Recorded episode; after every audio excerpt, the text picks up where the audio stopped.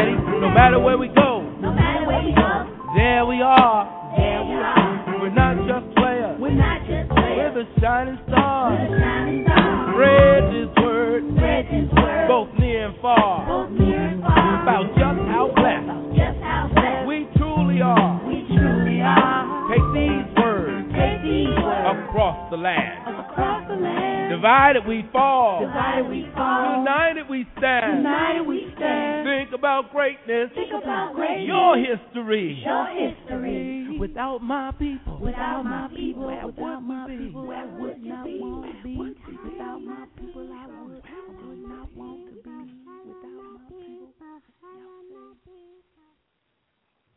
You are listening to Chicago's Black Business Radio Network, all black, all news, all you, for Thursday, October 20th, 2011. This new internet based broadcast is designed to service the African American community in Chicago and beyond. Tonight's segment is Black Wall Street USA. Join us right here every Thursday evening for Black Wall Street USA. We're here from 6 p.m. to 8 p.m. on Thursday evenings. Please note the time change. And we want you to be with us and do, to be a part of sustaining and increasing black businesses across this country and the world. Our host is Mr. Ron Carter, Chairman of Black Wall Street Chicago, and publisher and editor of the South Street Journal, located off of 35th and King Drive right here in Chicago. Ron has been the editor of the South Street Journal for more than 18 years, and the South Street Journal, Journal is celebrating a special, with a special 18th anniversary issue. But I'll let him share that with you. I'm Sonja Cassandra Perdue, founder of Chicago's Black Business Network and author of Black America Asking Ourselves the Tough Questions, Book 1 2010, and Mr. Carter's co host for this evening's show. We've been back and forth for a little while. We took a break, we went through changes, and we came back trying to get my mouth untwisted and get back into the swing. That music, that that song puts me in the mood, lifts my spirit, gets me going. I enjoy listening to that, and I hope that you enjoy it too. I, I really want to share that with you, that song with you. When I found it out there, and I'll tell you a little bit about the writer and the producer of that. This show has a national focus. We reach out to organizations, individuals, businesses across this nation in our efforts to connect the dots, the spiritual dots of our people across this land. It's not easy sometimes, people. It's not easy sometimes, but we have to go forward. We have to continually go forward, whether it's in your personal life experience, your business life experience, your relationships, your family experiences. We cannot afford to continue to stand still. With this show, we will bring forth ideas and agendas that are already in place to let the nation know what works. That's what we're interested in. We want to bring people forward that whose voices we don't always hear. We've been hearing the same voices all my life. I'd like to hear some new opinions. I'd like to know about some different positions. I'd like to learn something. We bring forth people from across the nation who know how to make it work. And that's what we're looking for here. I like to to to wake up in the morning and be thankful after I check out my body parts and nothing's hurting. I know I'm woke, I'm breathing, I can see. I'm thankful for that. But I'd like to approach my day and my life as a learning experience. And I hope that we can share some of that with you, and I hope that you will share that with us. The ongoing question for this show for this year what did Black America accomplish in 2010, and what is the number one priority for our communities in 2011? We've asked that question a few times on this show, and people want to stray away from the question. The answers and responses they usually give are not the answers to the question. What did Black America accomplish in 2010? What is the number one priority for our communities now and going forward? That's what we want to know. Opening up the show was our new theme song, I Love My People, gifted to us by Mr. Oba William King of Just Us Arts. Visit their Chicago organization at www.justusarts.org. Told the chairman, I like my people sometimes, but I'm trying to move toward that love my people thing. Working on it, people. Working on it. This is Black Wall Street USA. Our calling number is 347 326 9477. 347 326 9477. The chat room is open. The chairman should be in the chat room shortly. Chairman, leave your company information and website links in the chat room. That's how we connect. Before we bring on the chairman, I want to share a little history about Chicago's Black Business Network. A little self promotion. Last week we talked about the history of Black Wall Street Chicago and Black Wall Street Tulsa, Oklahoma. You can listen to that show in our archive. Chicago's Black Business Network, for uh, which I am the founder, was started in July of 2008. It just happened, like most things in life. But you, it takes you and you and you run with it. I've enjoyed the process. Believe me, I am. It, it is a great process, and uh, brought out some characteristics in me I didn't even know I had. brought out some skills in me that I didn't even know I had. Met some wonderful individuals. Meet them every day. They call me every day. I am so fortunate, and I and I have to be thankful for that. I am very, very fortunate. So that was July 2008. My background um, for the past five or six years was uh, as a loan officer, and we know what happened to that industry. So I pulled out of it, and um, I wanted to start. I knew eventually I would go back into it, and I have a broker's license, and I do have a LO license, which are inactive at this time, and I will reactivate those. Uh, businesses in January of this year. Going to kick it off real big uh, next year. But I thought I would just form a social network, and it said push the button, and I did. And I said, well, when I get ready to go back in, I will have a referral base, and, and absolutely, I'm very fortunate now to have over 800 mem- members, and uh, it's going to be a hell of a time. Come over and join us. In March of 2009, we began CBB on Blog Talk Radio, and that show was set up for our members to call in and tell about their businesses. The majority of them are businesses, 85% are Chicago based. So moving forward, in November 2009, Black Wall Street Chicago was added to the lineup, and then we decided that we would make this a national show. Hence, we renamed it Black Wall Street USA. And uh, I think Ron Carter and I have done about close to 100 shows. And uh, you can listen to all those in our archive. If you got the time, had some great shows. It's a growing process, still growing. We're still growing and uh, keep st- taking baby steps, and we keep making it. We keep making it just like you do. In August 2011, we launched Chicago's Black Business Radio Network, something which I am very excited about going forward. And the first installation for that was Book Talk with Dr. Constance D. Shabazz, owner of Books Inc. I couldn't ask for more. I couldn't ask for more. This is how I get blessed, and I am very fortunate Dr. Shabazz has been in the book industry for about 30 years. They have a bookstore on 103rd and Hall right off the metro station on 103rd. I couldn't be more more fortunate to have someone with that type of background as a host on our show. And uh, that first show airs Saturday, October 29th at 10 a. I mean, um, in August. Our next show with Book Talk, and we want you to be sure and check uh, check us out. It's Saturday, October 29th. That's what I'm trying to get to at 10 a.m. That's 10 a.m. to noon. And uh, a little bit la- later in the show, I'll share uh, her upcoming guest with you. A very exciting guest. Dr. Shabazz has hosted Author Showcase for five years at the Woodson Library on 95th and Halsted. This year was on October the 1st and October the 15th. Loved it. It was great all kind of authors from across the country were, were there, and uh, some great seminars, some great feedback. Absolutely love it. We're moving forward to add about eight new shows and broadcasters within the next 30 days.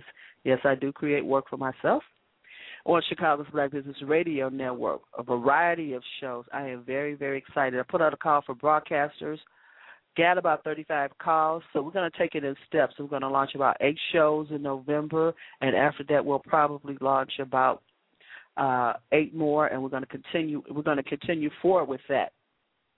Now, if you're interested in being a broadcaster, my door is open. You can absolutely contact me at three one two two three nine eighty eight thirty five. 312-239-8835. This show is rebroadcast on WJPC FM Chicago the Soul of Chicago on Saturday mornings. And uh, that's from 9 a.m. to 11 a.m. And I'm excited to say that in the co- upcoming weeks, we'll be sharing news of our new syndication and TV show. Uh, just working people, working people. We have 800 plus mem- members, and we want you to join us and touch the world. 2012 is going to be an exciting year for us. So we made a commitment to host our first, our first, our first, our first Chicago's Black Business Network Expo on May 11th, 2012. I putting I'm putting this out there so that I can keep my promise to myself. I know that's a big job, but I'm I'm I'm going to go ahead and do that. That's my birthday, and I'm throwing myself one hell of a party. So join us now at www.chicagosblackbusinessnetwork.com and be a part of all that we do to promote and support black businesses locally and nationally. Let's see if our chairman is here on the line with us. Ron Carter, welcome to the show. Well, thank you. I'm glad to be here again, uh, displaying our works, our history, and our forwardness uh, with the question, what have we achieved? And uh, definitely there's been a lot, and uh, it just seems as though with the compound new issues, yes, we have achieved a lot. Well, tell us what's been going on with Black Wall Street in Chicago, Chairman. Well, we have uh, we have not had a summit since uh, I believe it was last July. So we're headed on having our next summit on December the 10th. Uh, we are building our relationships with our districts. Um, we have um, not only that, we are starting, even though we have had the sanctions and the uh, resolutions from the state of Illinois, one thing that we have not done was had an official declaration, proclamation, resolution from the city of Chicago. So we're headed in that way, uh, having a meeting with Alderman um, Carrie Austin, who is the chair of the budget and also is the heading of the mayor's uh, tax incremental financing task force, in which we're taking the position that the city of Chicago, just as the state of Illinois, must look at black business as a priority in addressing the social ills that we continue to address. So we feel as though that once we establish businesses in our community, once we establish the economic uh, direction of our own community, that will reflect the goodwill to address a lot of these social problems that we continually to have. Um, actually, they just haven't worked. You know, we, pump as much money into the police, we pump as much money into uh, youth programs, into social programs, but we have not pumped money into business. And the political landscape of Chicago, from the zoning to the permits, has stopped that growth.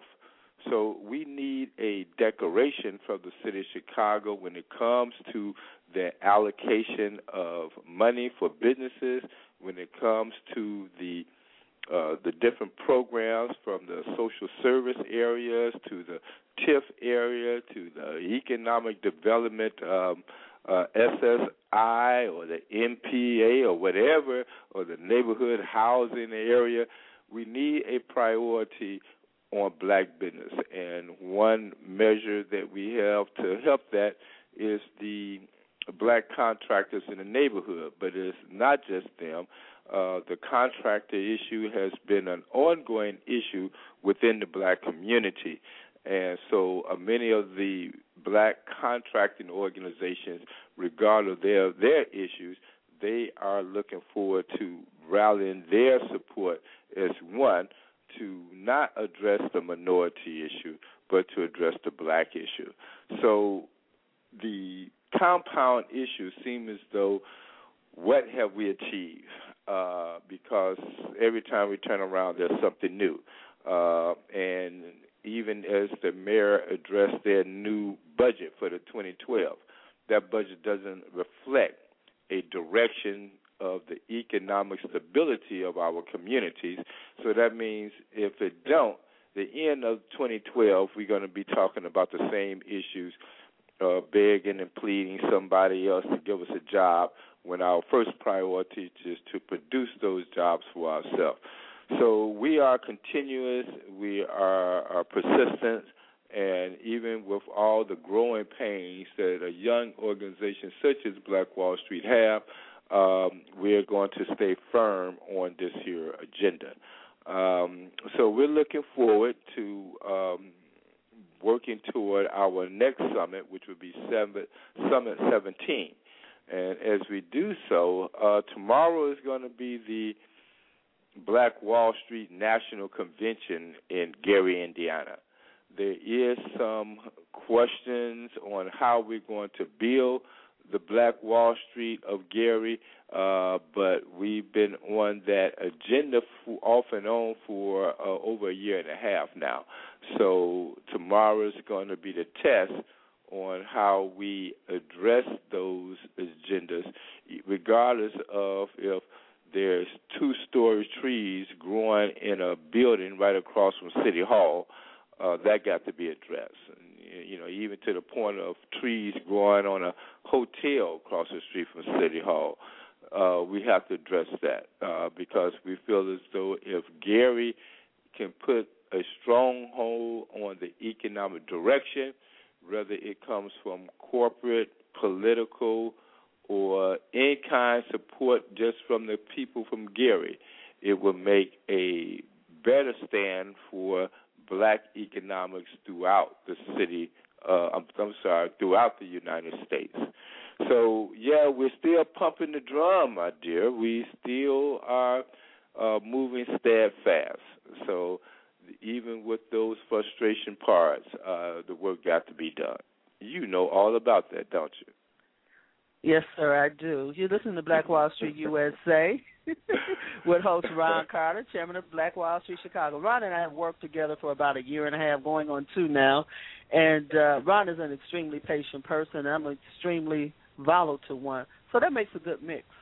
So uh, we keep going forward. My heart, my heart is in it. Um, but I am focusing on Chicago's Black Business Network.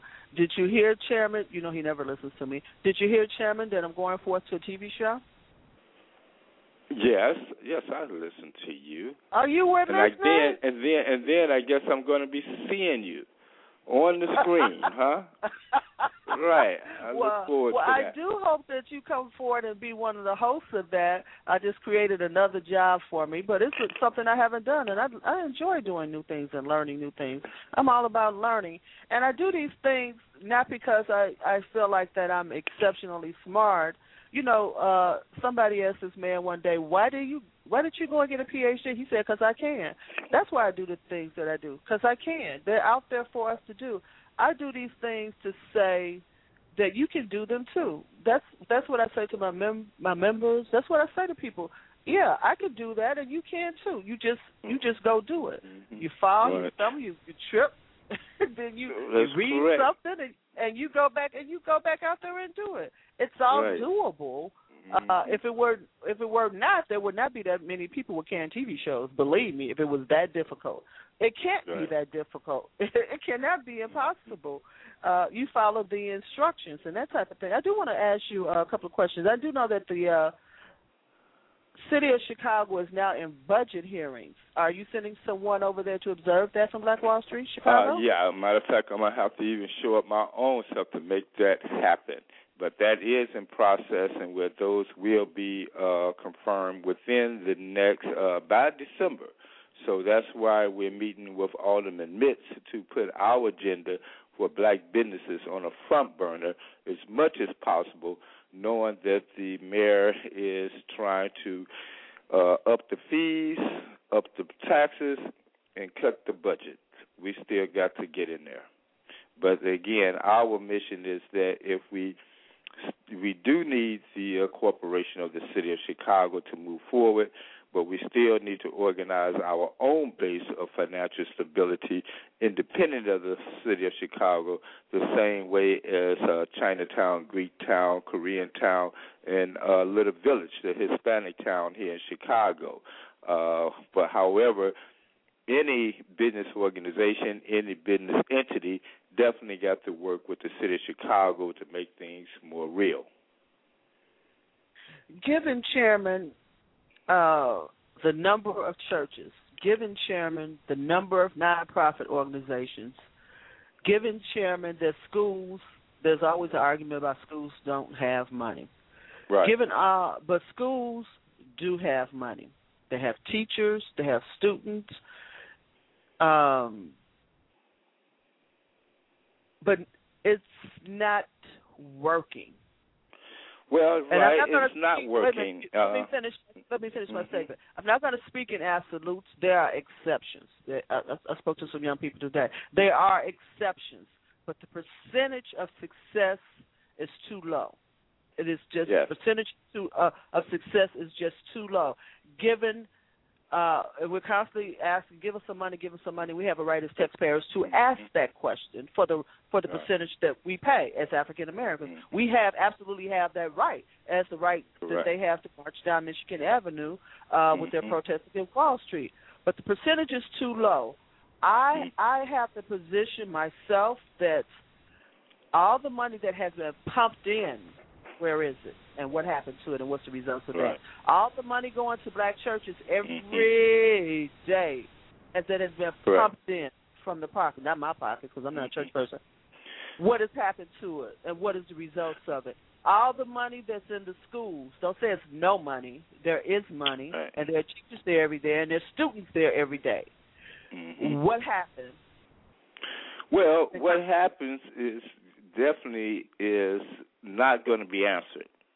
It's not going to be answered even today. Reports came out that the state of Illinois have a a uh, 50% of the students of the state of Illinois, only 50% has passing in the 11th grade. Now, some of the reasons why that was uh, that that low number exists is because the way the testing was done, and a lot of the perception that um, that, that we're looking at is based on how the city of Chicago actually do its grade system. Uh, there's questions regarding um, testing done in one area is not done in the same area. Uh, that 50% of the students of Illinois, um, 50% only 50% have passing grades. How much is that percentage of that 50% represents the city of Chicago, where 70% of the students are black? There is some concern, and even with that concern, uh, when we look at private schools, when we look at charter schools, when those same additional or those same students are, are passing, what is it that the public schools are not being directed as they should be? Is a concern that I put on us controlling the economic stability of our community. And once that is done, I believe that the whole school system will turn, even if it got something to do with taxes, that will level the amount of expenses of a school. Uh, the the the, uh, the property tax is a main source. But if we do not have the tax base through business development, then that will not happen uh, to address the education. Given the uh, the mindset of social problems, given the mindset of how schools are evaluated from county to county, uh, a lot of those things take into place. Schools seems to be an ongoing issue of failure the same way the social problems that we exist. And I still put the the banner, the wave, the the, the direction to turn it around upon us having an economic base in our community. No other community complain about the education system like the black community. Nowhere in the city of Chicago. We, you know, it does not exist, and it does not exist because they have an economic base, and that economic base also improves the family life. And if the family life got a lot to do with the education values, it got something where the students can see where their parents at. So if we got communities such as Englewood and Roseland that do not have that base, then we're going to continue to have that rotation of a question regarding the the school system. You listen to Black Wall Street USA, and that was uh, Chairman of Black Wall Street Chicago, Ron Carter. I'm Sonja Cassandra Perdue, founder of Chicago's Black Business Network. Our call-in number is 347-326-9477. You know, Chairman, every time I ask the question about education, it always comes back to money. Is money the, really the problem? It always comes back to money. It always comes back to money. In the classroom, there's a teacher and there are students. Correct. Somebody's not being taught in that classroom. Something is happening within the school. They're open every day. They're there every day. They have responsibilities that they this is my position that they're not living up to even with no money. If with no mm-hmm. money, with two dollars in your pocket, you can sit down and teach a child to read. Now, they want to the classroom's overcrowded, this, that, and the other.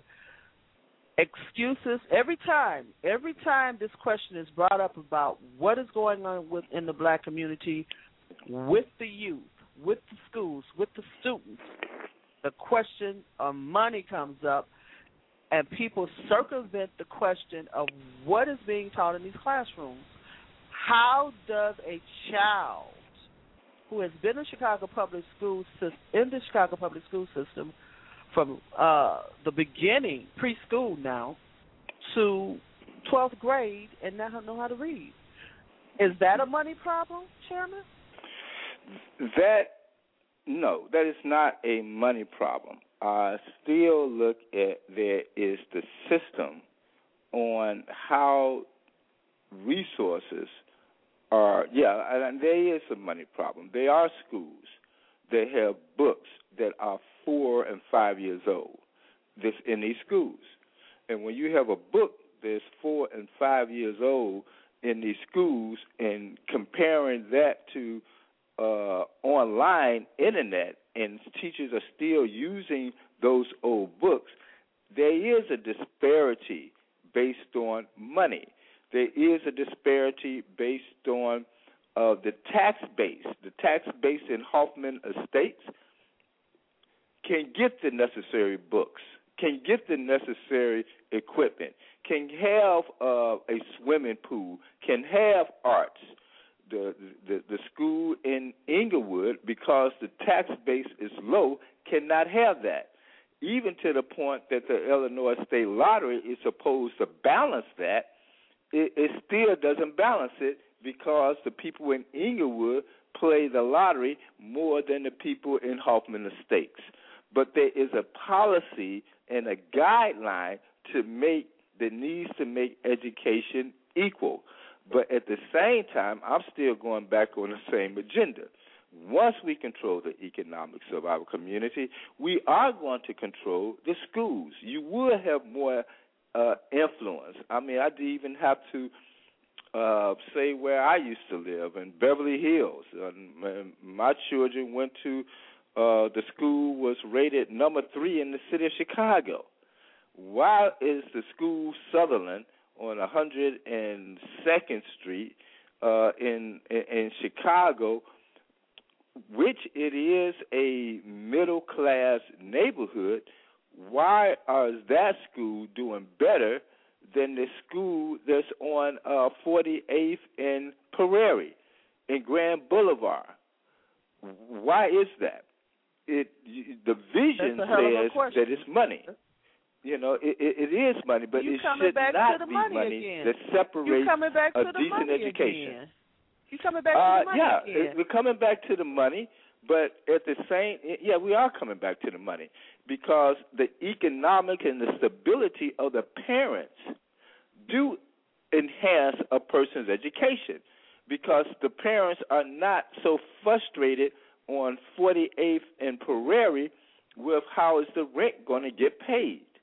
They're not frustrated because the, the the children are able to get the necessary um, funds to do the extracurriculum activities.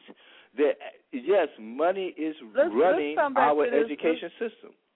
Let's come back to this, Chairman, because every time I talk about education, same same conversation. Come back to the classroom. Come back to the classroom where the responsibility to teach is. I don't care if the books are five years old. I don't really care. A math But book, math. if the book minute, is math, five years old, math is math.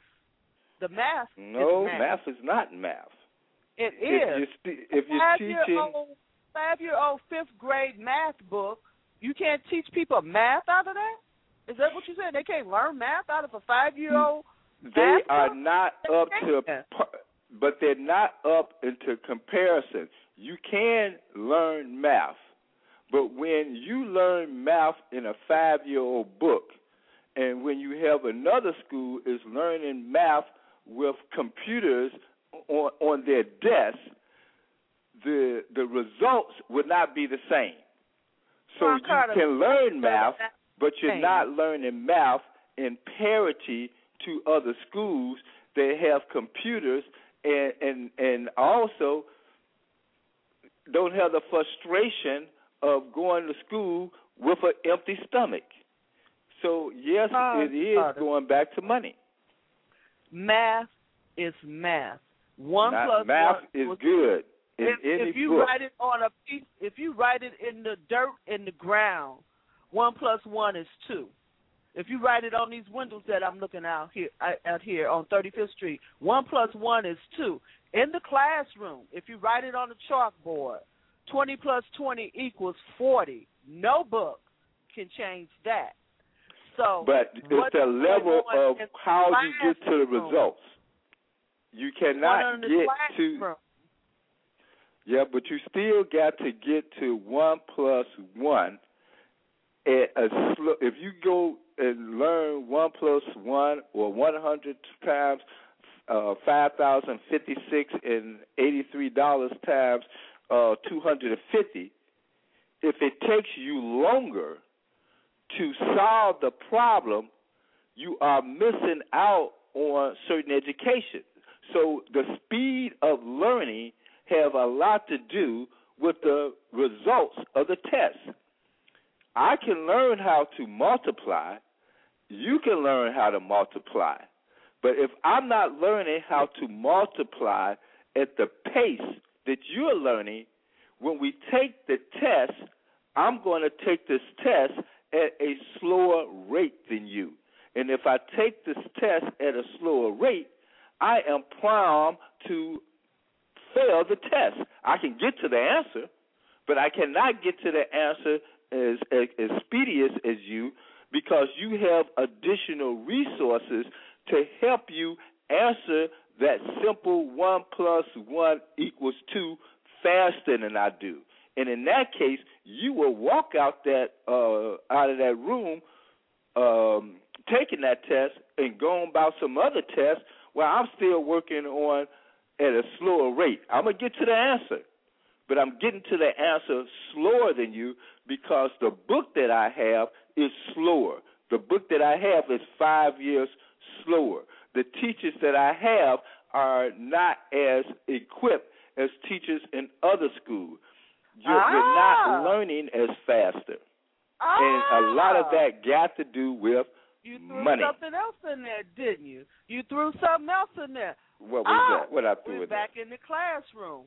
Teachers are not as as competent in the inner city schools as the suburban schools and the school that your child went to. If they don't Are have the necessary resources, they're oh, you don't want to say that, do you? Oh, you don't want to say that. no, I know? I don't Uh, want to say that I, because I can't say that because I do not be in the classrooms to say that.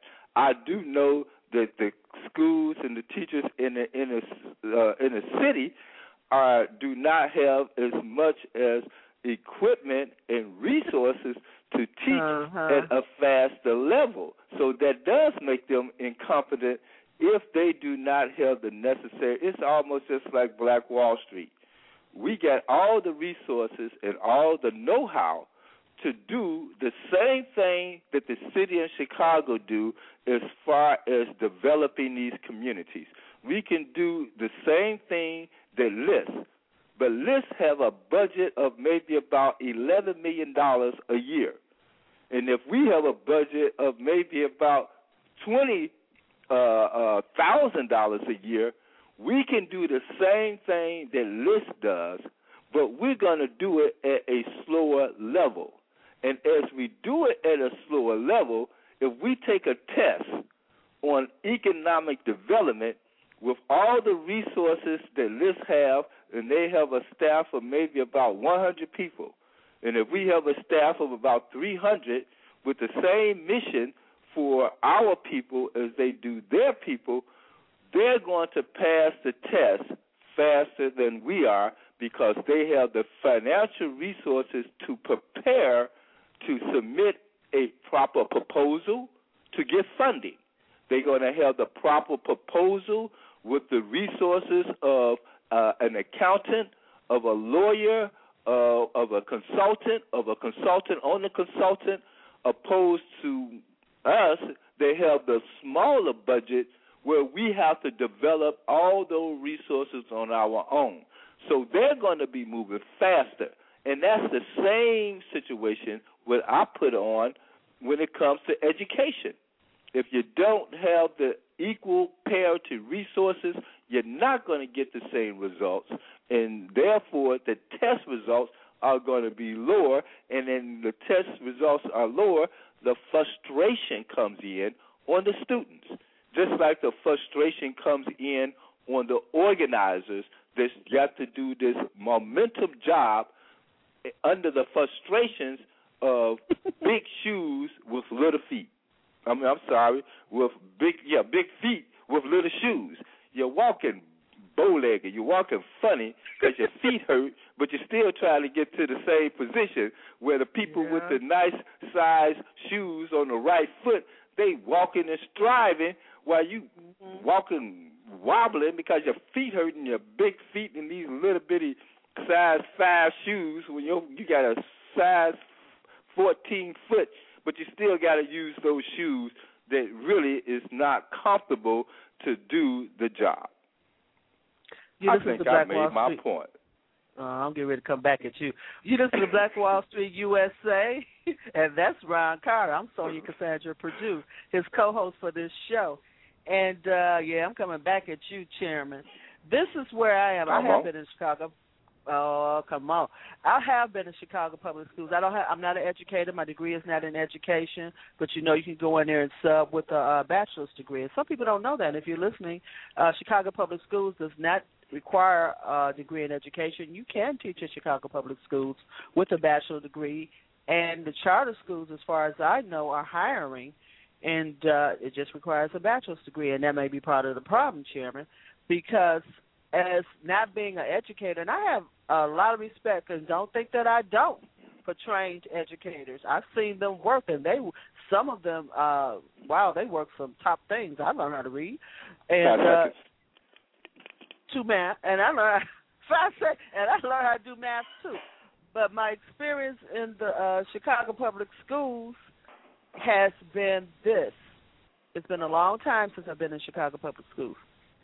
My experience was this as uh, sub uh, subbing there for a little short while. That the administration was a problem. That was a problem they the administrators that were over those particular schools seemed to be excellent educators. The administrators over those schools, the principal and the vice principal, I watched them in the classroom. They seemed to be exceptional educators. All They right. were very poor administrators. I Mhm. watched because I was uh the last when I left and said I wasn't coming back because I do that in a minute. Uh, when I left, I was subbing in an eighth grade class and I did that for six months. And that particular eighth grade class, they were out of control. They were out of Okay. control, um, totally out of control. So the Mhm. majority of the time with myself in that classroom was discipline in the beginning. They had to get to Mhm. know me. I had to get to know them. It was discipline. I saw Mhm. teachers. There was there were three eighth grade classes and three seventh grade classes in that particular section of the school. Uh, there was out of those six classes, there was one who was the top. She was no nonsense. They were learning, they were doing it, and they may have been the smartest eighth grade class, however you want to do it. Uh, the other ones came after that in how the teachers handled the class and handled the students and how they performed their programs during the day. The school was such that the students could not even change classes. The teachers had to change classes because once they get in the hallway, there was a lack of control in the hallway. Mm-hmm. That's a lack of administration. When I first went there, I wondered because you know I'm a pretty aggressive. Well, I'm very aggressive. I wondered, and I changed that as to when the bell rings, why are all these people still in the hallway? They didn't move, and this was going on before I got there because I just got there. Why are these people Right. hanging in the hallway? I mean, the bell just rung. Why are these people in the hallway? And uh after I got there a little while, that ended because I couldn't understand that point. Why are these people late every day? I couldn't understand that point at all. Understand? So it Yeah. was a lack of. Although I didn't have a, a background in education, it was a lack of what was going on in your room. There was a police officer who subbed in one of the seventh grade classrooms. I heard all this noise one day. Walked down, and they knew he was a police officer. Walked down there, all hell was breaking loose down there. I walked in there, and looked at them. I had to straighten that out for him. I looked at him. I thought he was a fool. you know what is going on in this classroom? He could not control this classroom. Okay. Mhm. Uh, so there was a discipline problem. I had to get to know them. They had to get to know me. I had to be tough about it. I had to be no nonsense about it. I and uh, people don't like the way I do things sometimes, but I had to let them know who was the boss. Who's running this classroom? I am running this classroom. No one else. So we had to get to that point. Once we got to that understanding, I ca- they could be calm. There, there was a lot of agita- agitation between them, a lot of hostility between them, a lot of things. Because eighth grade, you almost have grown. These not little people, and I'm short, so I'm going. You know, it was going on. Uh, but we came to a point of understanding that I am pretty much no nonsense, and there will be no nonsense. Not the greatest educator. We need to read on schedule. This is our hour to read. This is our hour to do this. This is our hour to do that, and that's what we will do here. Now, in doing that and watching what was going on around me, uh, and not only in those classrooms, in other hallways, if I were to walk through them, there were people in the hallways that should not be in there. Where and there was security in the hallways, and I couldn't understand what was going on. That's a less, lack of administration. That's Well- a lack of control and management. And you can The- say money all you want to, but if you're not controlling the take the money that you get, you can. And I'm gonna say something else. Now I ain't finished. And I'm gonna say something else. Now last week, and I don't even look at the news and stuff a lot. Now Rahm, I don't read all of that, but I understand he want to make this cut, that cut. Got the uh, teachers union going through this, that, all this going on. I heard on uh, I think it was WBBM News that the state owes the Chicago Public School twenty million dollars that they have not released to Chicago Public Schools. Are they not releasing this money to instigate failure and not get those new books, not get those programs, not do those type of things? Where is that twenty million? I don't know all the the background of why they haven't released it, but that was on the news this week. So if the Chicago Public Schools and the mayor want to reduce the funds for the Chicago Public Schools, where is that twenty million dollars? When you talk about money, and I'm gonna say this to you, I was walking down, and I'm gonna be finished, Chairman. I was walking down the street today, and all the look, I kept seeing as I come, can't get off 35th Street, Street L. Yeah, people, I'm walking. 35th Street L. All these young people were coming on with coming in with these blue uniforms. They were getting out of school, and uh, I went to Robert S. Abbott, and I did not know it was now Air Force Academy. He said, and I stopped one young men. I said, "Oh, you look so nice in this uniform. Oh, you just look. You guys look really great out here today. You look, you know, with your colors on." And stood there and talked to them, and so he informed me that that school. I asked him what the school was, and he said at uh, 36 in Wells, which used to be my elementary school, where I did learn one plus one is two, and uh, three plus three is six. I did learn those things. I had very good teachers. They were they were very good teachers. But maybe it was a different time. I don't know, but I don't think that's an excuse. But anyway, taught me how to read and write. Pretty good, pretty good, Chairman.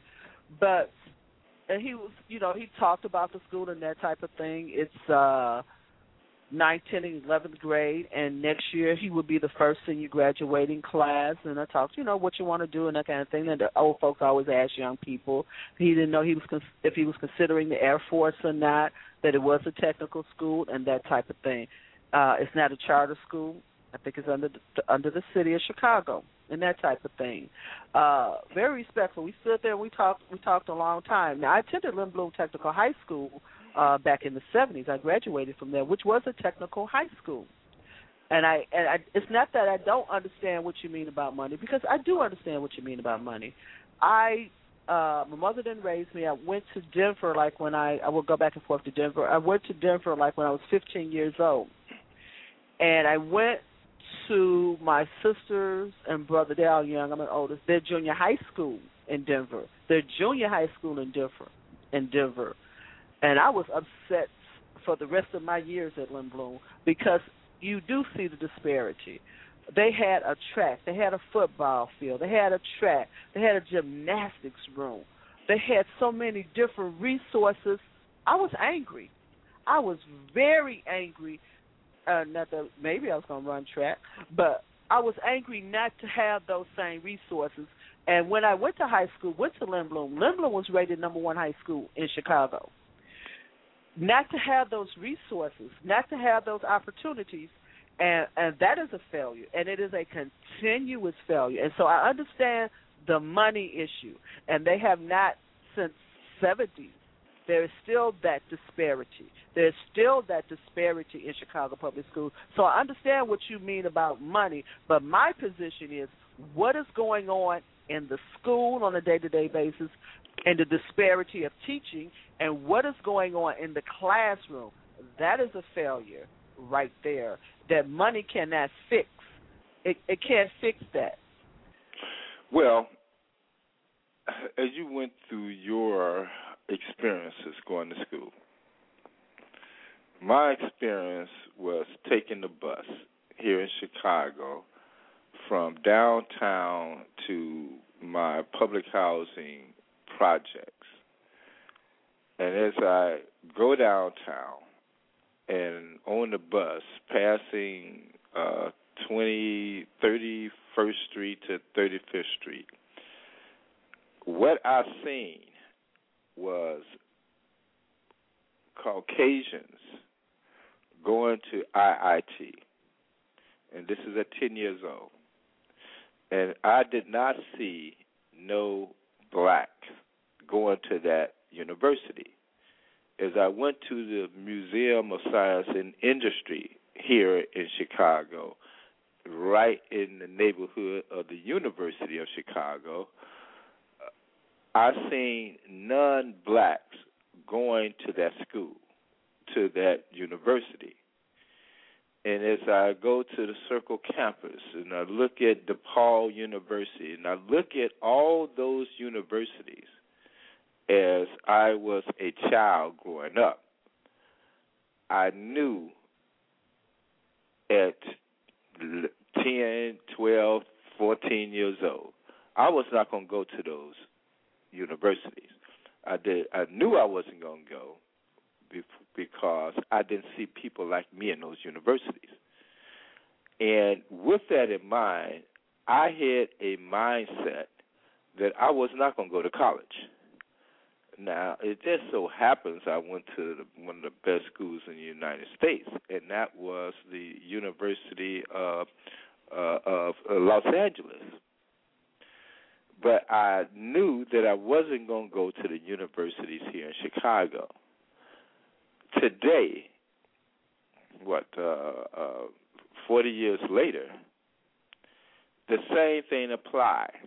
When the 10 year old kid take the bus down State Street, go to the Museum of uh, Natural uh, Museum of Science and Industry, those universities do not reflect the community in which they sit.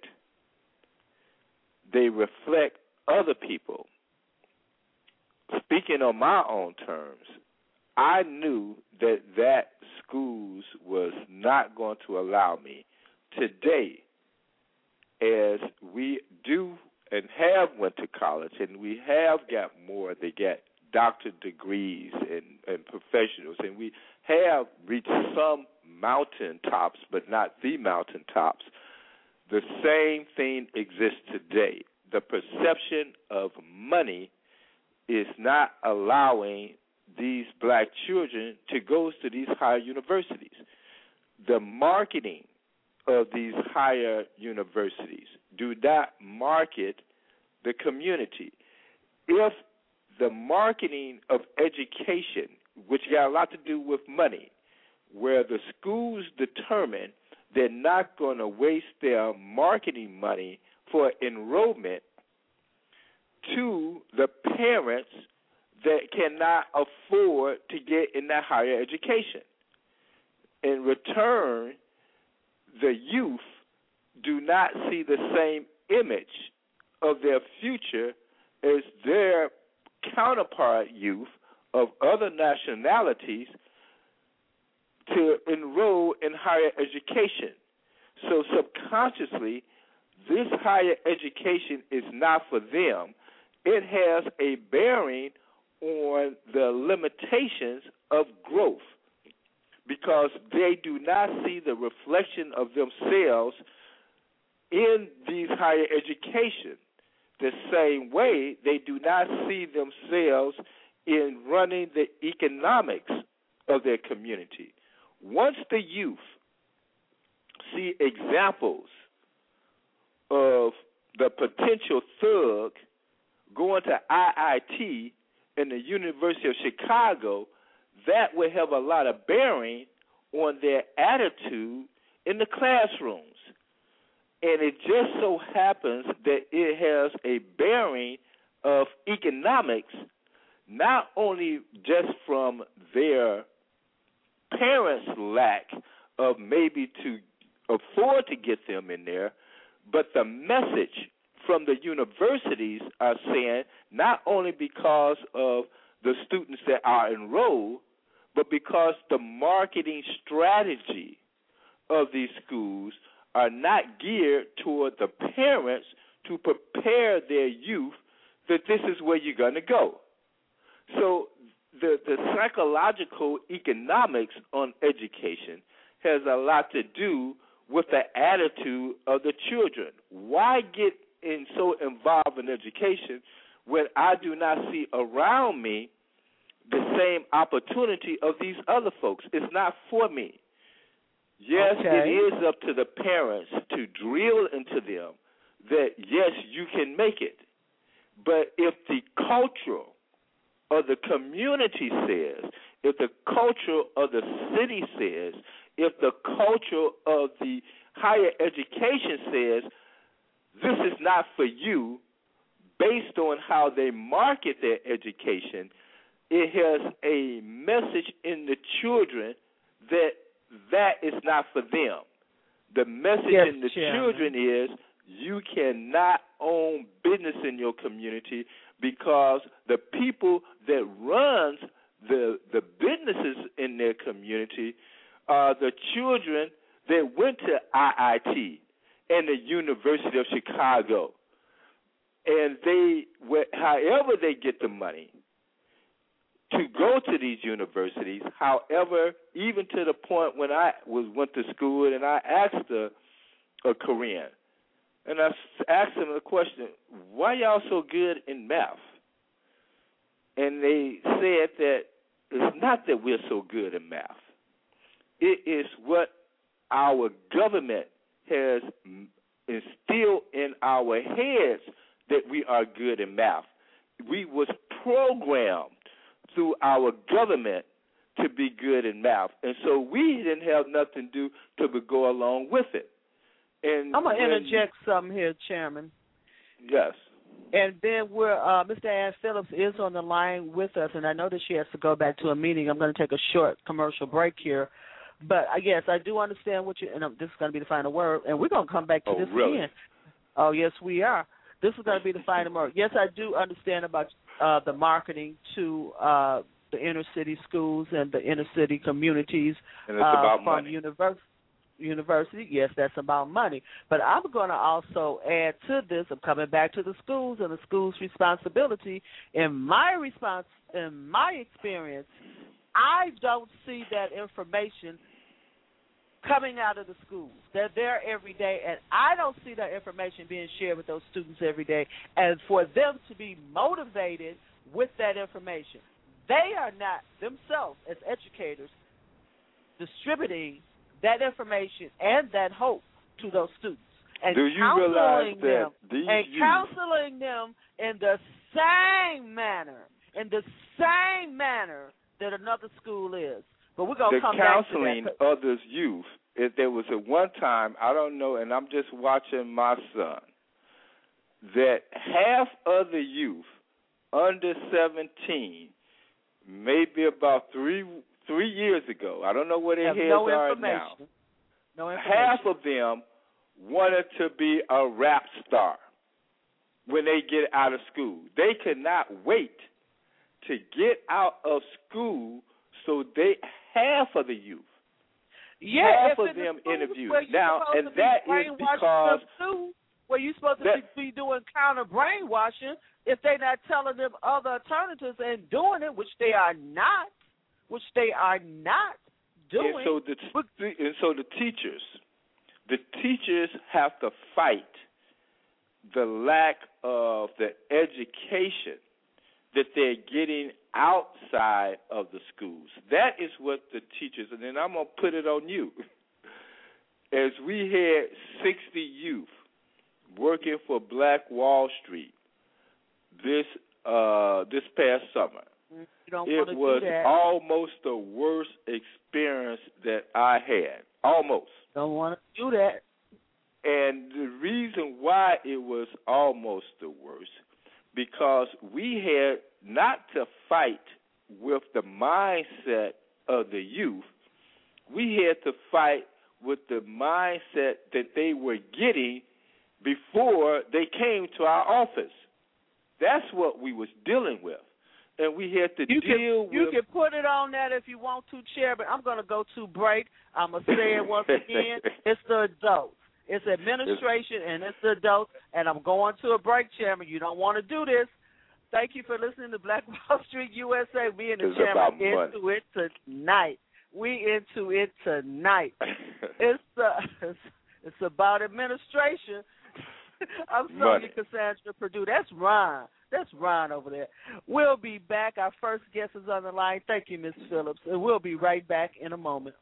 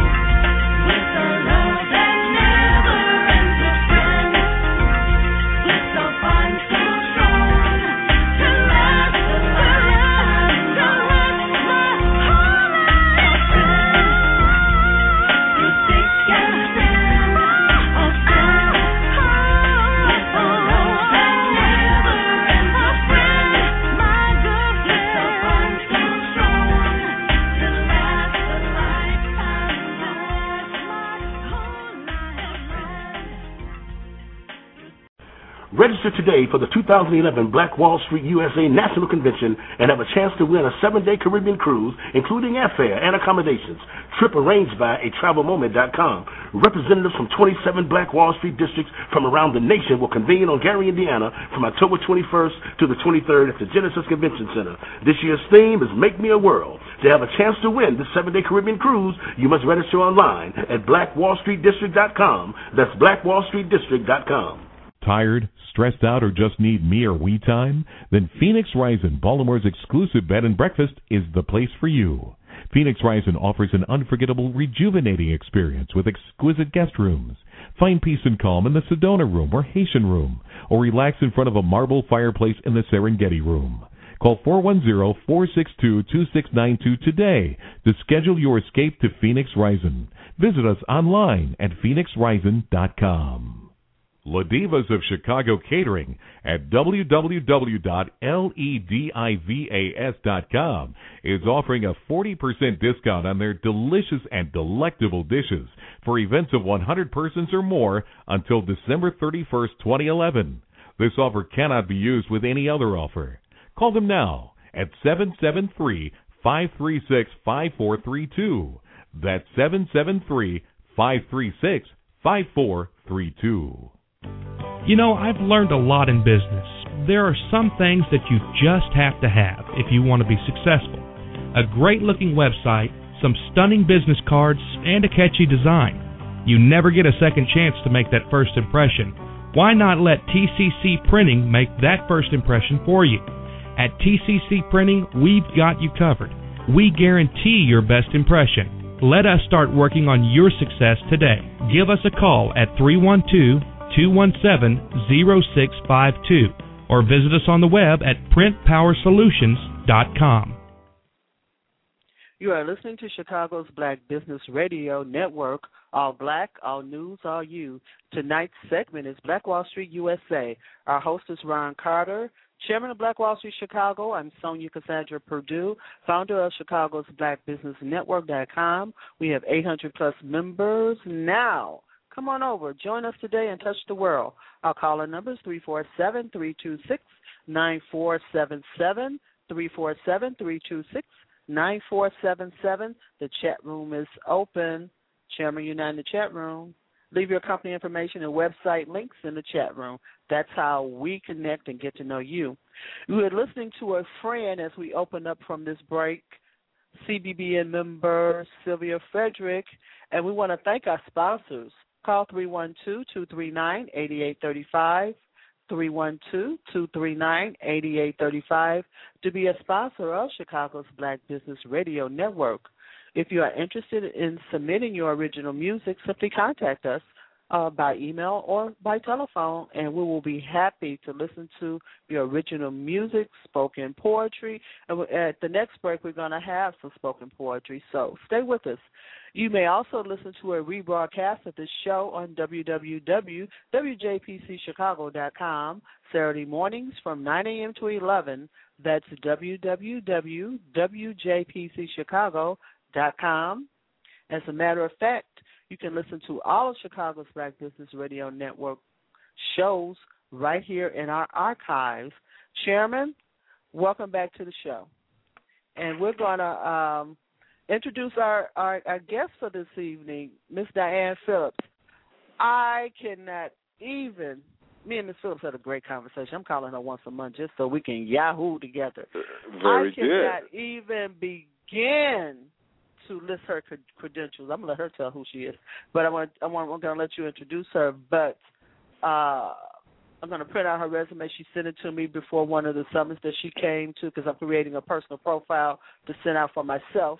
Uh, not gonna copy it, Miss Phillips, but I'm gonna take it as a guideline for uh, you know growing and expanding myself. So, uh, Mr. Carter, why don't you introduce Miss Diane Phillips to our listeners? Well, it's definitely my pleasure. Um, Miss Phillips is one of those stand fast individuals that believe that uh, I have seen her uh, coming and going, uh, but I did not get a chance to meet the, the the the high standard and committed person that she is until I and her was running for um, alderman uh, just this past uh, February.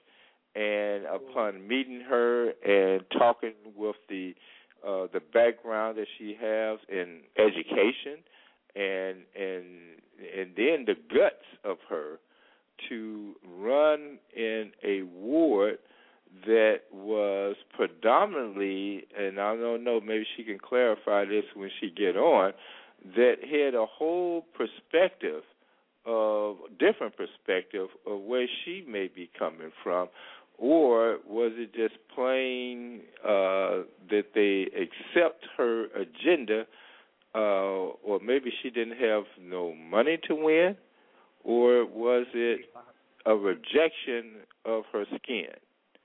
Uh, but the the message that she brought to us to Black Wall Street uh, to uh, to accept our agenda and to help to promote it, and as she stands fast in promoting her her dear friend, our uh, first person that passed a proclamation for Black Wall Street, our uh, Cook County uh, clerk, uh, Dorothy Brown. So, Miss, how are you doing? I'm fine. Can you hear me okay? I'm on a, a piece of little cell phone. Yes. I got got Oh, you okay. loud and Okay. clear. Welcome to the All right. show and being a part. Thank I you. hope that my little uh, insight of the pros and cons of your work and and, and question your your drive um, among odds was a fair assessment, or was it off base? Uh, you were right on point, uh, Chairman. First, I'd like to say thank you a thousand times. Thank you for inviting me to speak tonight.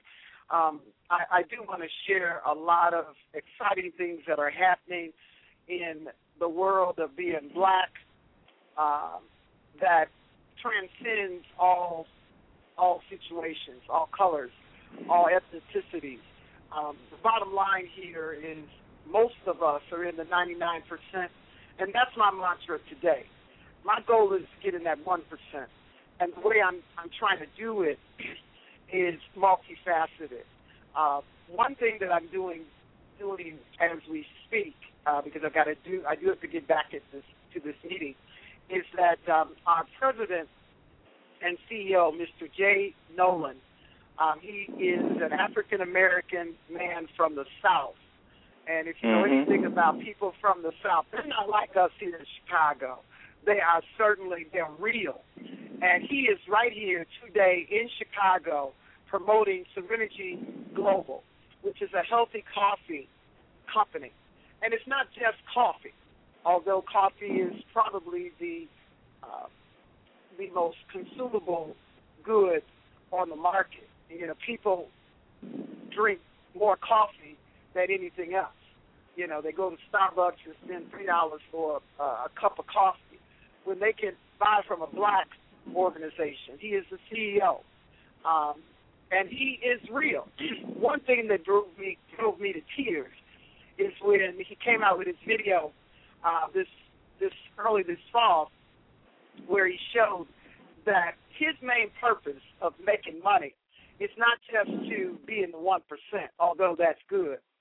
His purpose is to be able to give back, and with that to that end, what he has in place is a program where he financially supports orphans, black orphans, on the continent of Africa. Um, he right now supports 200 orphans. So every time a person buys a cup of the Serenity Global Coffee, that money goes to support orphans. And I think that is a noble, a noble alternative here. Um, and his goal is to have an orphanage, a Serenity Global orphanage, in every on every continent in the world. I was in tears. I was literally in tears when he said that. Um, the reason why is because for 35 years of my life, uh, I worked at the Illinois Department of Children and Family Services and the Illinois Department of Human Services So I tell people I, I I was not a file clerk at DCFS. I was one of the movers and shakers. And to see poverty take over entire generations is something that I fought long and hard until I retired in 2007. Now I'm on another trip, and that is to get everybody free. But they can't get free until they become entrepreneurs for real. And tonight, what I want people to do is stop what you're doing and make it over to the DoubleTree Hilton in Alsip, 5000 West 127th Street, to just shake Mr. Nolan's hand and say thank you, thank you for giving us an opportunity to be free. Because freedom costs.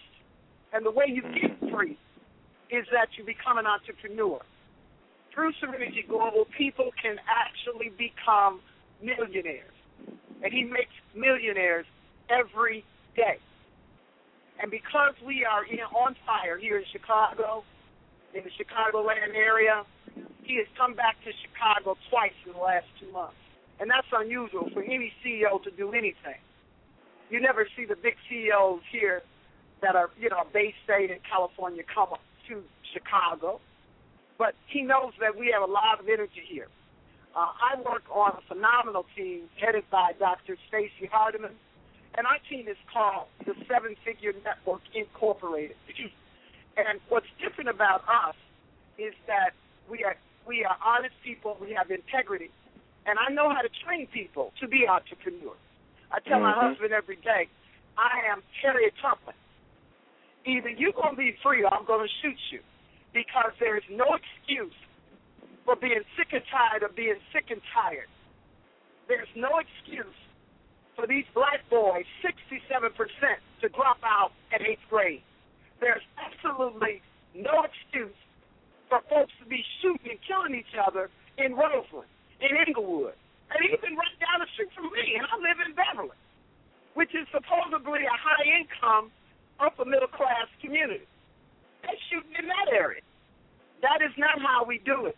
We've got to take charge of our young people and get them into programs like the Seven Figure Network so we can teach them how to be free.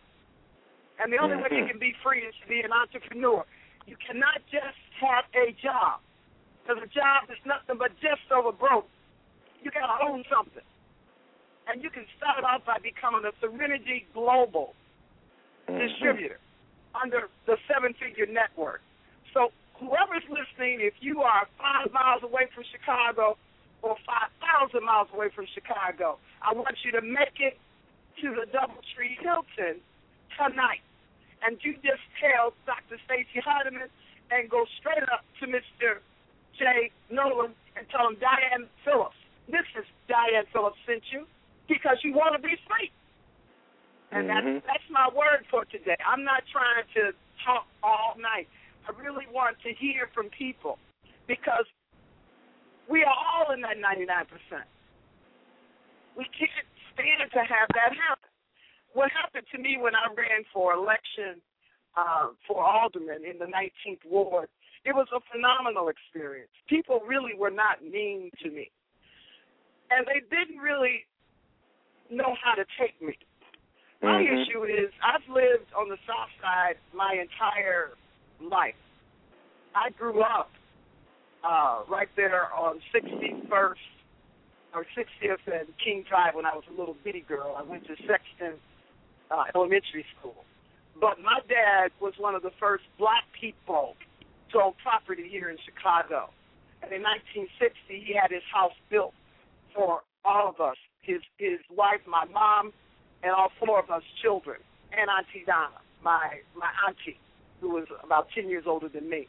But he had a house built for us, and we all stayed there.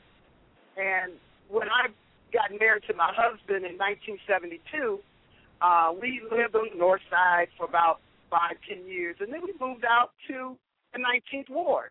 And the reason why I moved to the 19th ward is because when I was a little girl, we were told we couldn't go on the other side of Halsted. And I'm like, why you can't go on the other side of Halsted? That don't make any sense. I should be able to go anywhere I want to go. So when we decided to buy a house, I told my husband, I said, I want to move in the 19th ward. I want to move to Beverly Morgan Park because I was told that we couldn't move there. And I don't know why anybody would tell anybody not to live wherever they want to live. But it was real out here.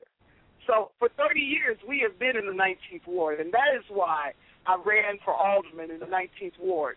Ginger Rugai had retired. Uh, she was not going to run again, and it was a wide open race in my mind. You see what I'm saying? Mhm. I mean, I'm looking at the statistics. The problem that I had, that I didn't see it as a problem, because I don't see problems. I see situations that I can look at, analyze, and figure out how I'm going to get over it. The major situation that we were dealing with was money.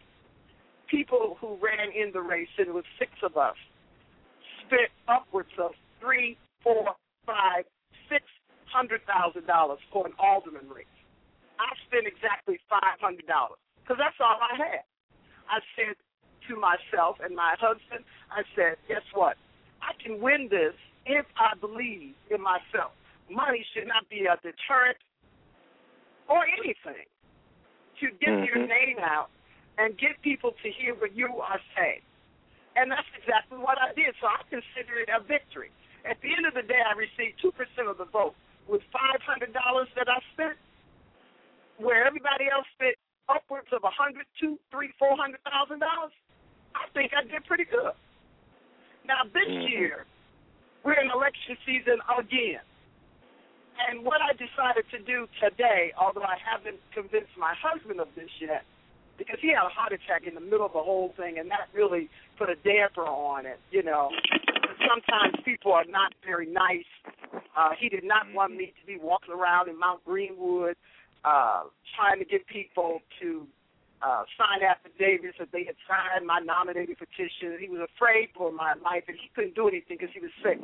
And so it was very, very hard.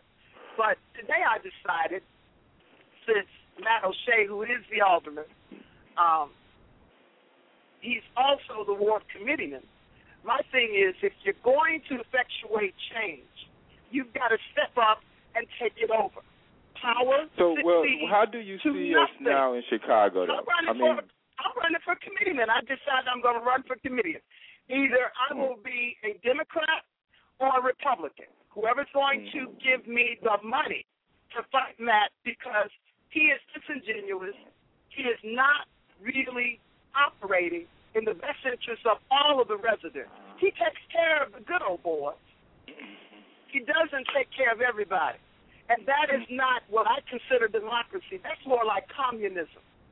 And I'm sick of that. And I have to do something about it. Go well, ahead. how do you see the how do you see this relates to the economic, uh, or is there an economic d- development agenda related to politics overall? I mean, Everything the- is I mean, if you look at the Chinatown, and Mhm. Chinatown uh, here in Chicago do not have not one elected official, but they Mhm. are definitely stronghold. Don't Oh, you yeah. don't hear issues that you don't hear issues coming into the uh, um, in the, uh, into the uh, Chinatown as it relates to the um, crime, as it relates to business problems. You don't hear all of those things. So, Right. what is the difference between Chinatown and, say, a Black Wall Street district?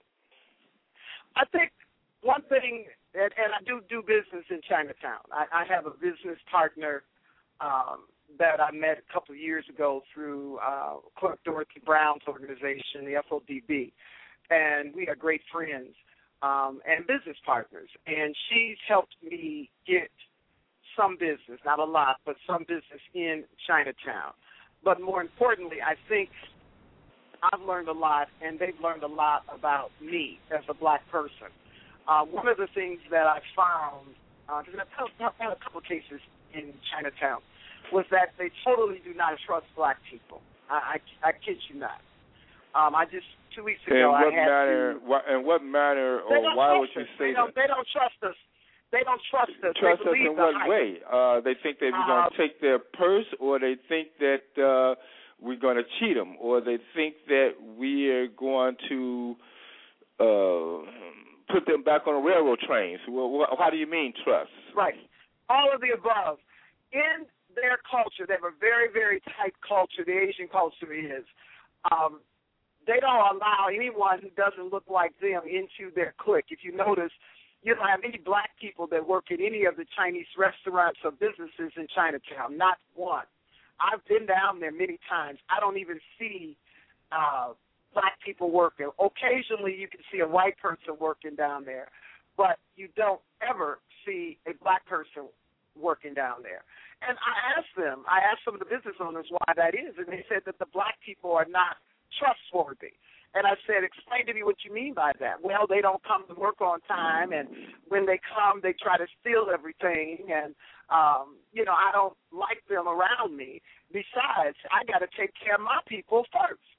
And when I kept hearing that, I, I, I decided to do a a qualitative research project to ascertain why that is. And so then, would you say that the, the the economic development of black people is the the, the culture of lack of trust is right. what we don't have that other people do have, or Absolutely. Uh, okay, so uh, do you think it, that it, the lack of trust is what's going to keep us in this uh, position of always, I guess, in a way, fighting each other opposed Absolutely. to fighting the source of our problem? Mm-hmm. You're is that absolutely what right. your assessment Chairman. is? Pardon? It, it, it is it is true. You are on point with that. The trust issue is major in within our community. Um, as a black woman, I encounter um, problems, if you will, dealing with black business people every single day, dealing with black ministers all the time. Um, they don't trust that black women know anything. I hold five degrees, including a law degree, and right now I'm working on my doctorate in business administration. Now, one thing for sure is I can read. Uh, on top of that, I can discern right and wrong. And I think that is probably the most important virtue that anyone can have. And when people mm-hmm. think that I'm just some nappy headed so and so, they have to really pause and figure out where they're getting that from because it's not me. I know what I know. I do what I do. And I do it because I love my people. Why is it that mm-hmm. the Asian culture is so close and we are so fragmented and we operate like crabs in a barrel? Why is it? At what time are we going to step up and understand that it's all about economics?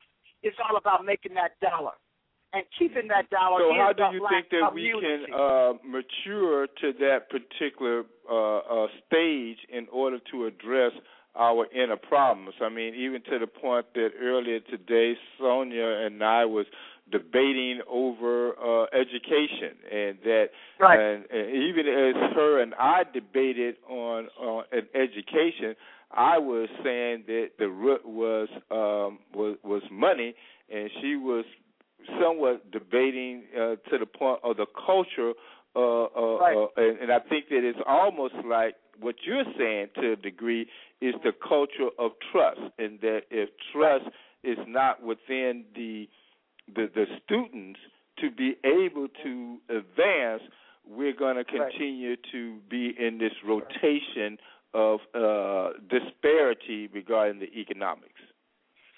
You're Is absolutely right. Uh, well, I guess. Uh, all right, Sonja, I'm gonna get back to you on that. She kind of somewhat agreeing with you, uh, but Yeah. uh, we're gonna see. Okay. but it's it's it's um it's it's and, and the thing is I, I see you know sometimes when you are visionary you see things that other people don't see.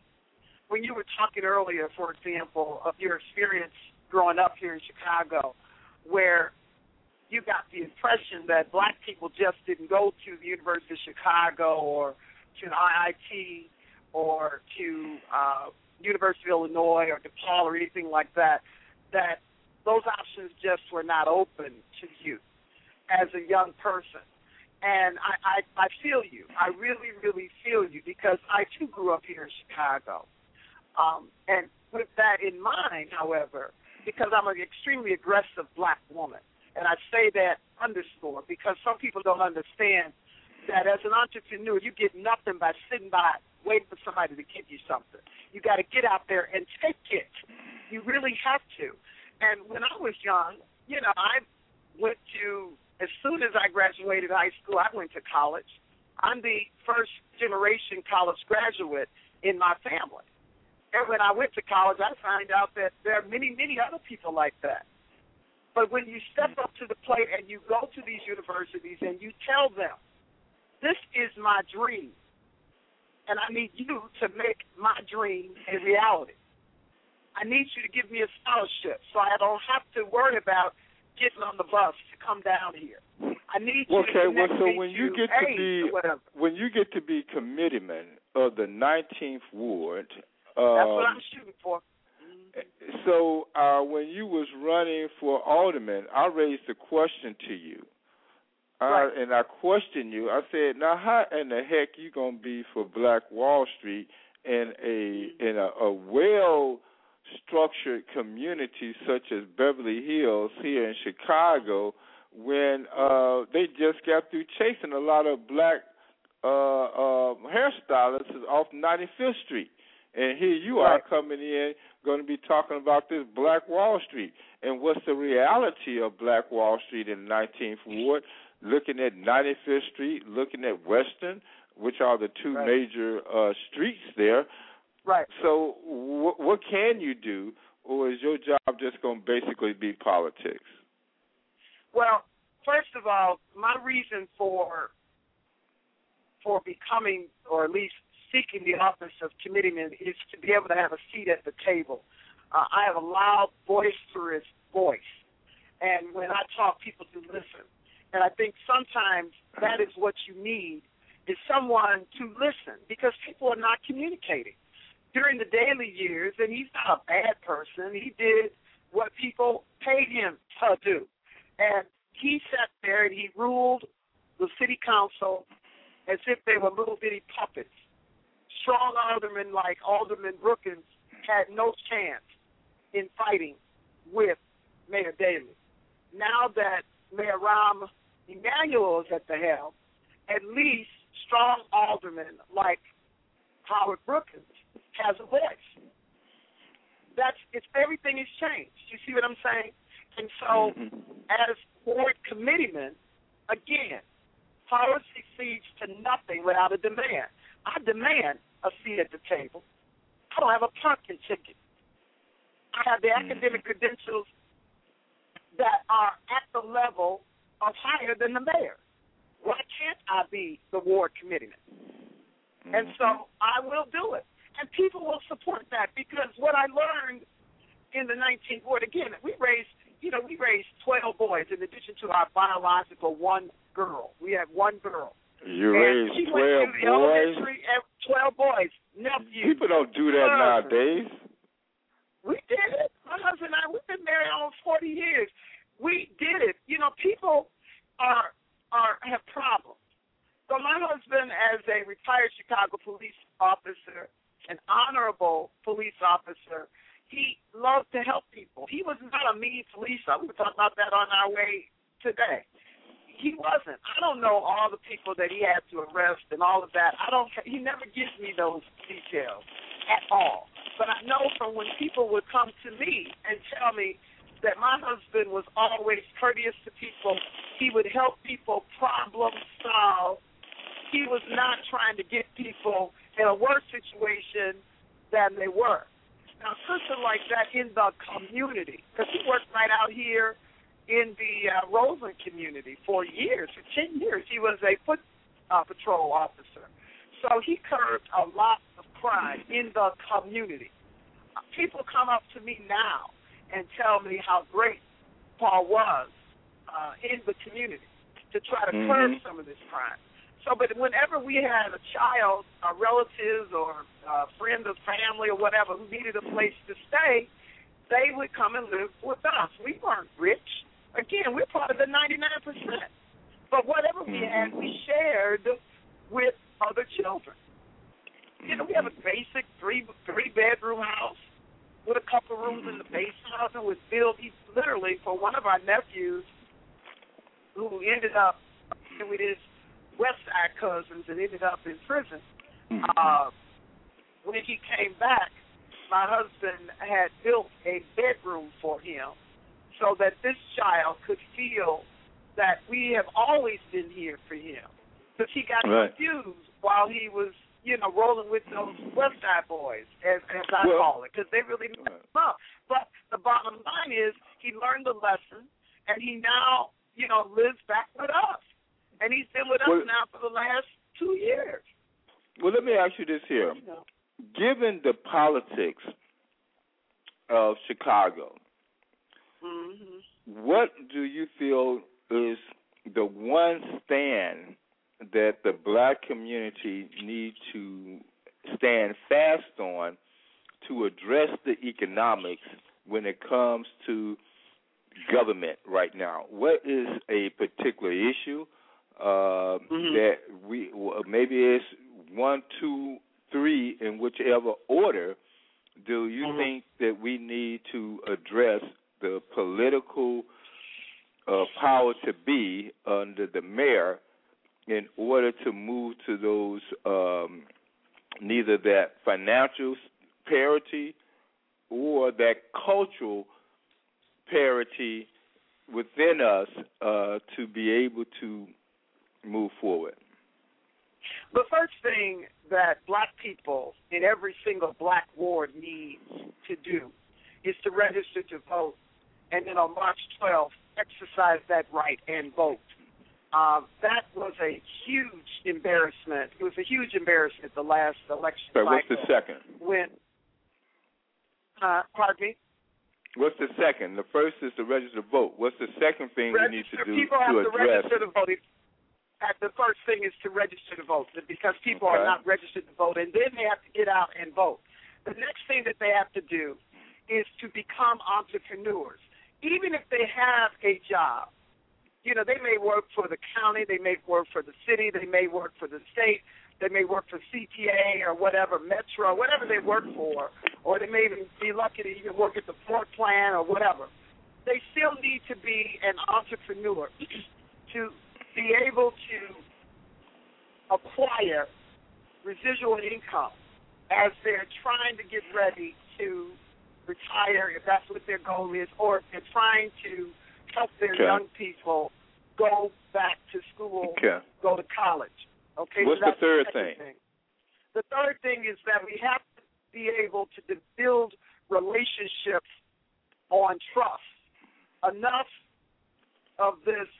But what that got like to do with uh, you got Okay, now I want to build the trust to become entrepreneurs and to Uh-huh. register to vote in addressing the economics. I'm asking you economics Right, regarding uh, government because you're running as a public official.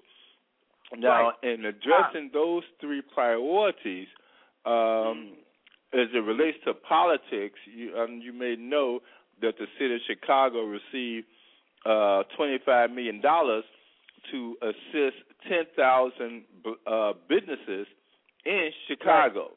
Uh, you Mhm. familiar with this special grant? right. I, I. Okay. I was So, about how do we entertain the use of politics to make sure that 10,000 potential businesses or that $25 million are in line with the parity of the population of the city of Chicago for entrepreneurship? you got to get in. You have to get a seat at the table. That's the only way you could do it. Um, I mean, I, I kid you not. I, I was very well aware of that money that came down from the federal government. Very, very well. And what I did, I'm going to tell you what I did and why I make my decisions on what I do. I wrote to Matt O'Shea on email, and I said, I need you to assist me in getting one of these contracts with the city, given that the federal government has decided to give money to small businesses. No, this is help me. I'm private money now. This is not government money. This is private money that came from Well, a foundation. government money. hmm No, th- Well, this is got- private money that came from private foundation. I'm speaking of. Okay, you you've got all kind of money. There's so much money that's coming into Chicago.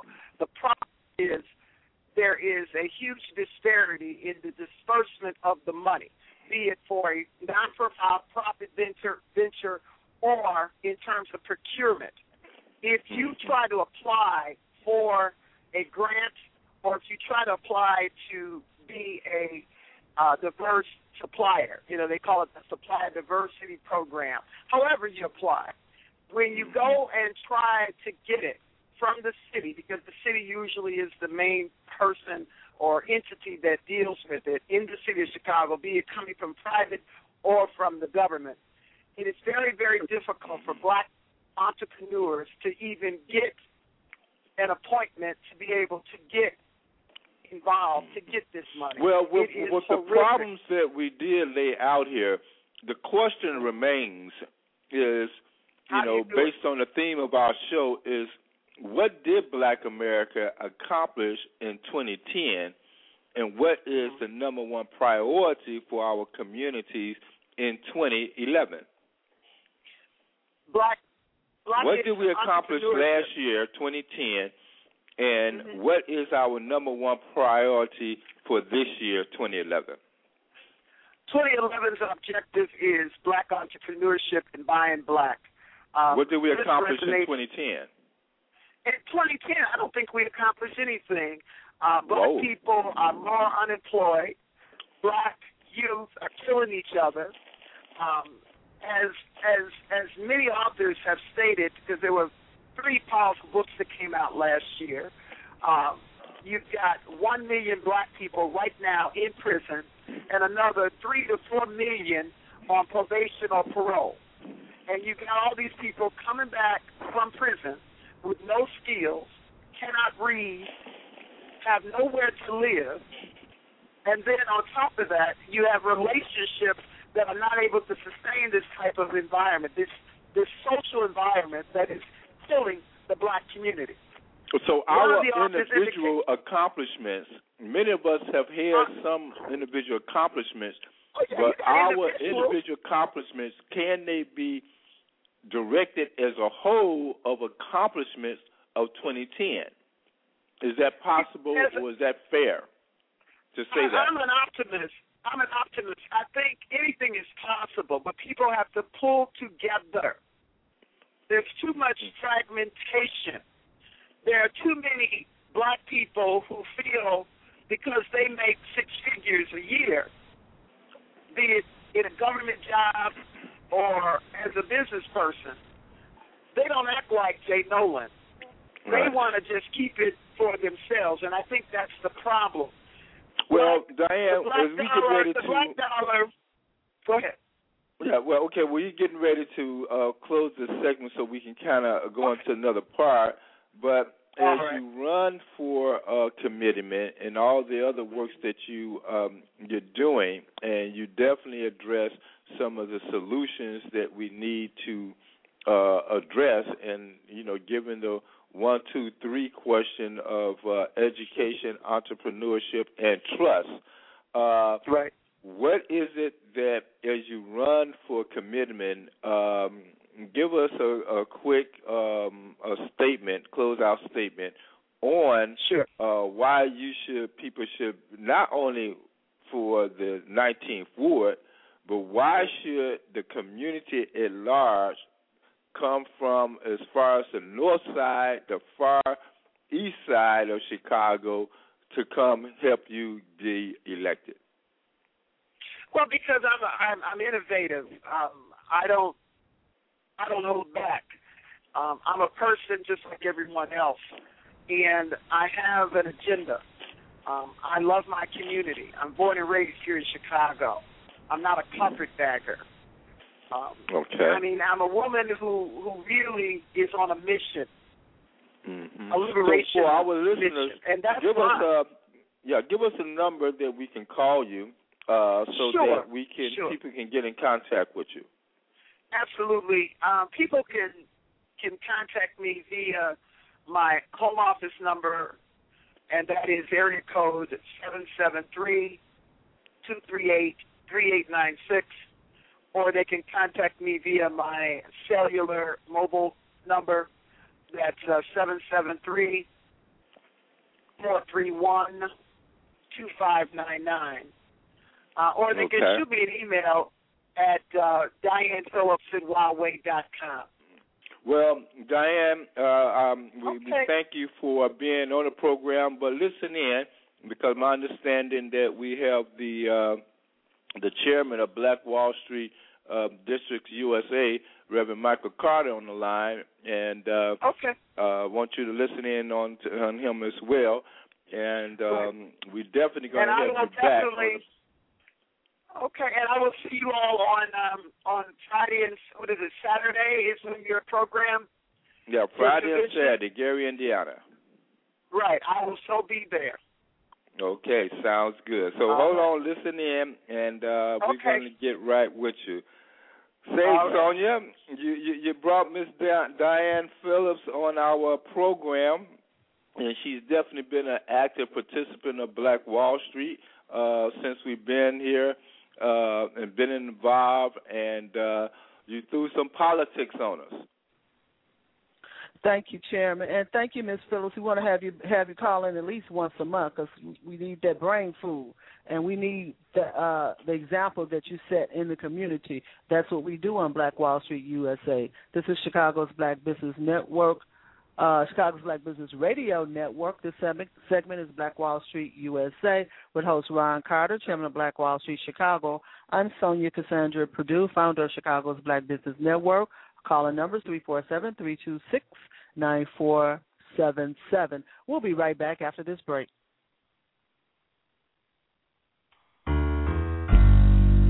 Black love. What is black love?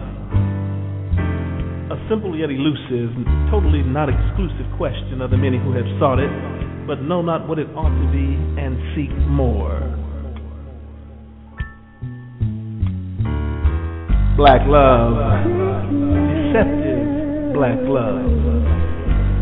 Looking at them fine asses through rose colored glasses. Put mommy through the paces. Take her many places she ain't never been before.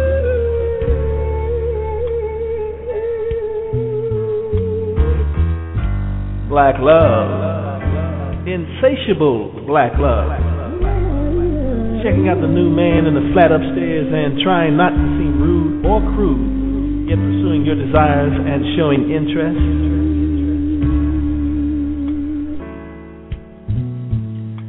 Black love. Transitory black love. Seeking financial wealth for the benefit of self. Getting more toys than most of the boys. Will this alone prove who's best?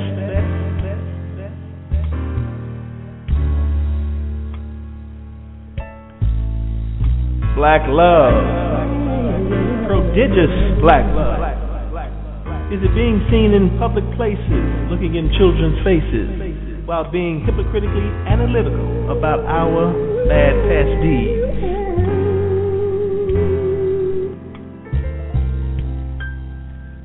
Black love. Sincere black love. What does it truly mean? It's a thing we somehow seem to constantly abuse, blatantly misuse to satisfy our own selfish needs.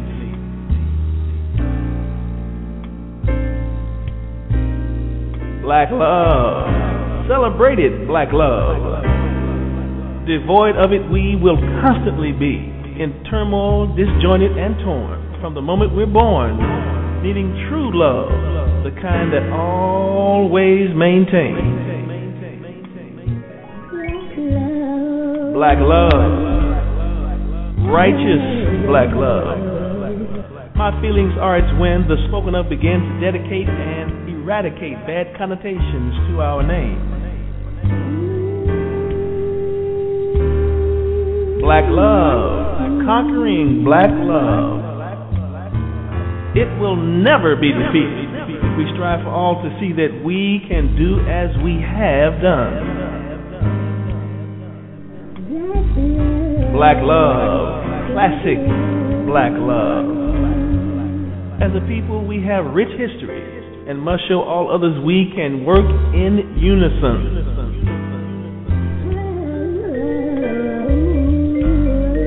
Black love, transcendent black love. immersed in the splendor of it, we rehash, rehearse, we'll then achieve that elusively persuasive thing we seek. So, if it's black love, that true black love we seek and want the meaning of, it's not elusive or unavailable. There is no big mystique, you see, it's really quite obtainable. We simply have to look inside of that we're all quite able. Loving who lives within, in the search for true black love.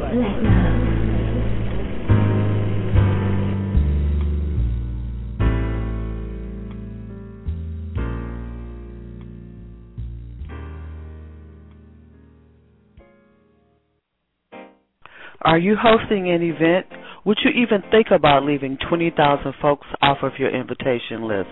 Well, stop what you're doing because you don't want to miss sending out an invitation to the 20,000 Chicagoland residents who read South Street Journal's new entertainment and dining section. Now, would you?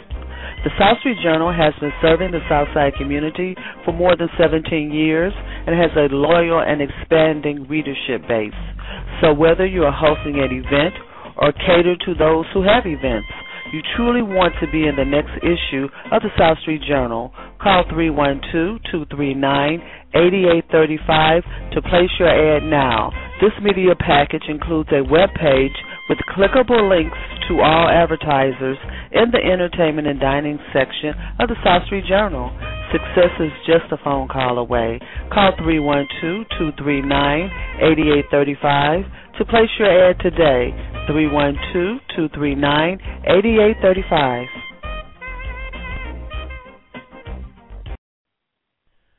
Do you need assistance preparing a business plan, business presentation package, grant proposal, proposal for contract procurement, or preparing documents for inclusion when responding to RFPs? If so, call Chandra M. Hooks and Associates at the area code 773-241-7110. That's Chandra M. Hooks and Associates, 773-241-7110. Phone now for your free phone consultation. Do you have a loved one who's away at an Illinois Correctional Center that would love to see you today? Let Heartstrings Express assist you. We offer two visits back to back. These visits include an overnight hotel stay. Visit Heartstrings, the number two, ilcorrectioncenters.com or call us now at 708-450-8252. That's 708-450-8252. The Soul of Chicago. WJPCChicago.com. You are listening to Chicago's Black Business Radio Network, all black, all news, all you. Tonight's segment is Black Wall Street USA. Our host is Ron Carter, chairman of Black Wall Street Chicago. I'm Sonja Cassandra Perdue, founder of Chicago's Black Business Network. Join us today and touch the world. You may also listen to a rebroadcast of this show at www.wjpcchicago.com Saturday mornings from 9 a.m. to 11 a.m. That's www.wjpcchicago.com. And I also have another hat that I wear. I got a lot of hats. I just love it. I am Community Affairs Director for WJPC Chicago, the soul of Chicago. And if you have a public service announcement that you would like to send directly to me, if it is a free event or services that your organization offers, we will be happy to include you in our community calendar. You can send that information to me at Chicago's, that's Chicago with an S, Chicago's Black Business Network at gmail.com. We're going to close out this segment. Uh, the chairman uh, out of Black Wall Street District in uh, Oakland was on the line. I see that he has left us. Let's welcome the chairman of Black Wall Street Chicago back on the air. Welcome to the show, uh, Ron. So we well, had. Uh, I'm glad to be here. I think evening. that, the, yeah, um, you know, especially uh, with Miss Phillips, and then to uh, have an intro with a dialogue with Sandra. Oops, Sonja, Cassandra. Yeah, I got that long name, don't I? Perdue. Sonja Cassandra Perdue. Mr. Yes. I had a nice dialogue with my dear sister on this education. You know what? Uh, I know that we got guests that definitely want to get on our program, but uh, we and you and I gonna have to do that again once we get a chance because I still got a few words. I don't think you convinced on what I said was a fact. I am absolutely not convinced. I stand strong on what I said. We can pick any topic, Chairman, any topic, and we can go on about it. Mm-hmm. You just pick the topic, and we will do this. We will do this, and it's and it's all about dialogue. And we invited. Oh, it's all about dialogue. We we invite everybody to join us uh, right here on Thursday evening, six p. 6 p.m. to 8 p.m. We invite you to join right in. want to say once again that um, got some great things coming up with Chicago's Black Business Radio Network, and uh, to have about eight new broadcasters. So we're to see a lot of changes. We're going to share a lot of information. Chicago's Black Business Radio Network is all black, all news, all you. And it doesn't mean all black people, everyone is welcome, but our target market is the African American community, specifically in Chicago, but of course, everyone is welcome. We're reaching out to everyone because it is uh, my goal to share services and information so that, as Ms. Phillips said, as you said, as I expressed, uh, can't say you didn't know, can't say you didn't hear it. They didn't teach you that in school. We want to know where to go, what to do, how you do it. And I'm not talking about jive and mess and dancing and singing and praying and foot patting. I'm talking about the real stuff, and that's where I'm coming from. Those shows are also going to be replayed on WJPC FM, which we have a great listening audience on that network. A lot of things getting ready to happen, Chairman. A lot of things getting ready to happen. I know it. Watch, I know it. watch me now. I hear you. Okay. That's what that's what I'm talking about. I've been playing uh, number one by Nelly all week. On the way, on only way you wear me out is put your put my name on your pants. Hey, I am number one. You got to think that. You got to feel that. You got to know that because there will be forces, and it happens to everyone all the time, everywhere, that will distract you from your goals, and we get distracted sometimes, and that's fine.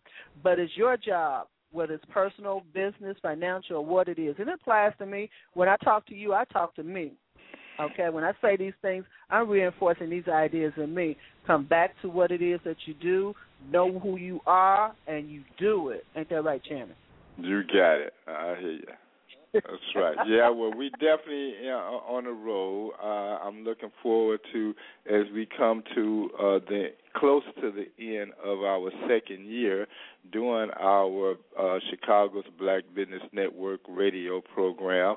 And as we do, uh, and we build up to the end of the year, there's definitely a lot of good things on the horizon. South Street Journal is about to come on out as soon as we put some little knickknacks in place, and I can assure you that it's going to be a dynamite issue that's going to be a safekeeping that people is going to hold on to. So that means that when you place your ad in the paper, it's going to be just that. You're going to one people going to be stealing it. So when they steal it, that means they stealing your business because they're going to keep your business in your in their possession. Absolutely, absolutely. And I'm going to close out. We have about 30 seconds. We do have a dining and entertainment section as well as an author section uh, that is going to be unlike that you've seen on the south side of Chicago. A lot of things happening. A lot of things happening. I'm getting my focus together. I'm on my mission, and I didn't tell you uh, that I'm planning my tour, my country tour on my book. I'm going on. I'm getting ready to do my thing, Chairman. All so right. watch me. See, watch my smoke, people. Watch my smoke. I'm smoking, smoking, smoking. Miss Phillips, we want you to come back at least once a month and test something up. Come on back. You're listening to Black Wall Street USA. Uh, I'm gonna say I like my people. That's a thing. I know you do. I know you do. I like my people. You can't do So- what you do without liking your people. Matter of fact, you love your people. I know you do. That's right. I said it for you. You didn't say it. I'm saying it for you. Have a great evening, everyone, and good night. Good night, all.